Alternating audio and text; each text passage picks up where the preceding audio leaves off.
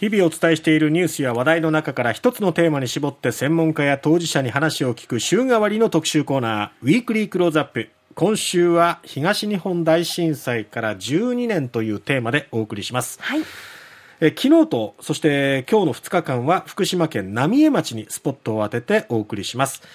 福島県浪江町は沿岸部の北部に位置しまして震災当時震度6強の強烈な揺れと15.5メートルに達したとされる大津波で甚大な被害を受けました、はい、そしてその後東京電力福島第一原発の事故で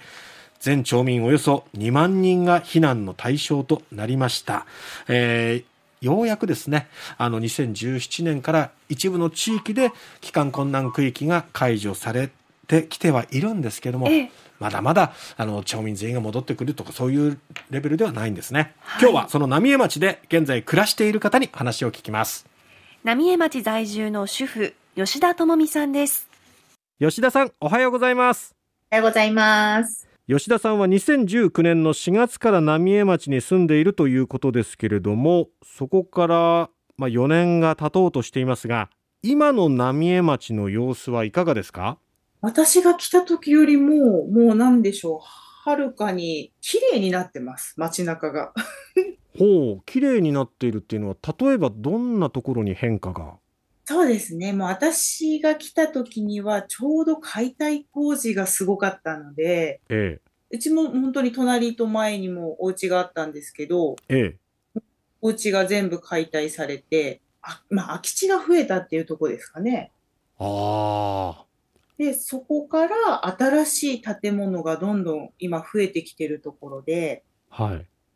子供たちが遊べるところができ、室内で遊べるところができて、うん。そうしたり、そうですね、いろいろ、そういう新しい建物が増えています。うん、吉田さんは、あの、二児の母でもいらっしゃるということですが、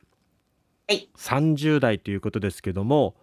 今浪江町に暮らしている方で同世代の方っていうのは多いですか？結構私は年上の方ではあるんですけど結構同世代の人が多くてママ友も多いですね。その吉田さんは東日本大震災発生当時どちらにいらっしゃったんですか？私は郡山市にいました。その郡山市で保育士として働いていたそうですがまさに地震が起きた当時っていうのはどういう状況だったんですか？送迎バスの中に、中で、やっぱりこう、揺れてるのは分かって、バスも止まって、はい、こう揺れを感じていたんですけども、やっぱりこう、外にいるのと、バスの中にいるのでは、なんかちょっと揺れ方が分からなくて、ええ、でその後揺れが収まっで、バスを走らせて、あの、すぐ幼稚園に戻るところの、うん、本当に塀が崩れてたり、うん、自転車とかがもうなんかひっくり返ってたり、ええ、のを見て、あ、なんかものすごく大きな地震だったんだなっていうのが、こう分かったような状況でしたね。私の送迎も3回あったんですけど、ちょうど2回目が終わったところだったんですね。ええ。3回目でもう待ってる子供たちが幼稚園にいたので、はい。その3回目の子供たちをもうバスに、もうとりあえず乗せて、うん。で、お家にもう連れて行かなきゃと思って、うん。行ったんですけど、やっぱりこう、道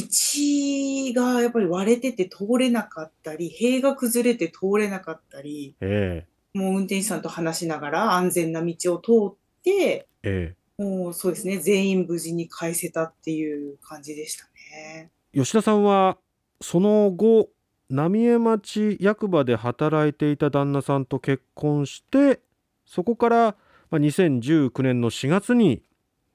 浪江町に移ったわけですけれども帰還困難区域から一部解除されてから2年ほどが経ってた時だと思うんですがその当時浪江町に移住するってなった時は正直どう思いましたか？そうですね。特に不安もなく、旦那さんとの生活が始まるんだなっていう感じで行きました。親とか両親とか親戚はやっぱり心配してましたね。まあ、その安心して生活できるのかなっていうのはやっぱり心配してました。全然不安はなかったっていうことですけども、実際移住してみた時その当時の浪江町っていうのはどんな様子だったんですか？人がいないなってやっぱり思いました。外を散歩してる人とかはいないですし、うん、ちょうど私が浪江に行った年が、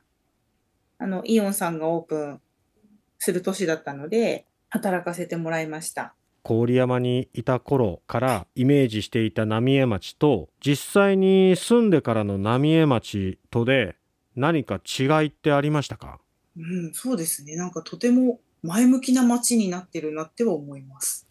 ああ、本当にあの新しい建物が増えてきたり、と新しい計画ですかね。これから浪江の駅前もすごく綺麗になる予定なんですけど、ええ、そういうのとか、うん、やっぱりこう、新しい事業がどんどん増えて、うん、新しい建物が増えて、いろいろみんなが考えて進んでいってるってところが、どんどんこう前向きなのって思ってます。はい。うん、一方で、まもなく東日本大震災から12年が経とうとしていますが、防災への意識っていうのは吉田さんの中で何か変化とか、あるいはこういうところにやっぱり気をつけなきゃっていうこうより強く思っていることってありますか？震災の時に水とガソリンの入手がすごく大変で、なのであのもうガソリンはあのメーター半分になったらまでにはあの満タンに必ずしとくようにして、ええ、水もその非常用として、うん、あのペットボトル水っていうのを必ず家には常備しとくようにしてますね。最後にですね浪江町が今後どういう町になっていってほしいですか？本当に今いろんな人が本当に浪江町のことを考えて楽しい場所とか新しい建物とか、まあ、考えて実行して働いてくれているのでみんなが楽しく笑顔で過ごせる街になったらいいなと思いますね。今浪江町に住んでいらっしゃるの人口っていうのは今年の1月末時点で2000人弱なんですけれども人が増えるといいなっていう思いはありますか？人が増えるとやっぱりそうですねその分賑わいが増すので人が増えてくれると、まあ、楽しいことも増えていいことが増えるのかなって思います。やっぱり帰りたいと思ってる人いると思うので、その人たちが帰ってきて楽しい街って思ってもらえることが嬉しいですよね。うん、吉田さんが思う浪江町の魅力って何ですか？その道の駅はとても楽しいです。もうラッキー公園がとても楽しいです。もう、あの、子供目線であれなんですけど、まあ、日本で初ポケモンの公園ができたっていうのも。ああ。けど、はい。はいはい。もう息子も大好きで、よく遊びに行ってます。まさに子育て真っ最中の吉田さんからすると、ありがたいこと。そうですね。わかりました。吉田さん、今日はいろいろお話聞かせていただいてありがとうございました。ありがとうございました。浪江町には今あの新しいものもねどんどんできているということと、まあ、一方でこれまであった古い建物がこう解体されてまだ空き地も目立っていたという話もありましたけれどもね、まあ、そこに一抹の寂しさを感じる方もいらっしゃれば、はい、そこにまた新しいものができるっていうことで将来への期待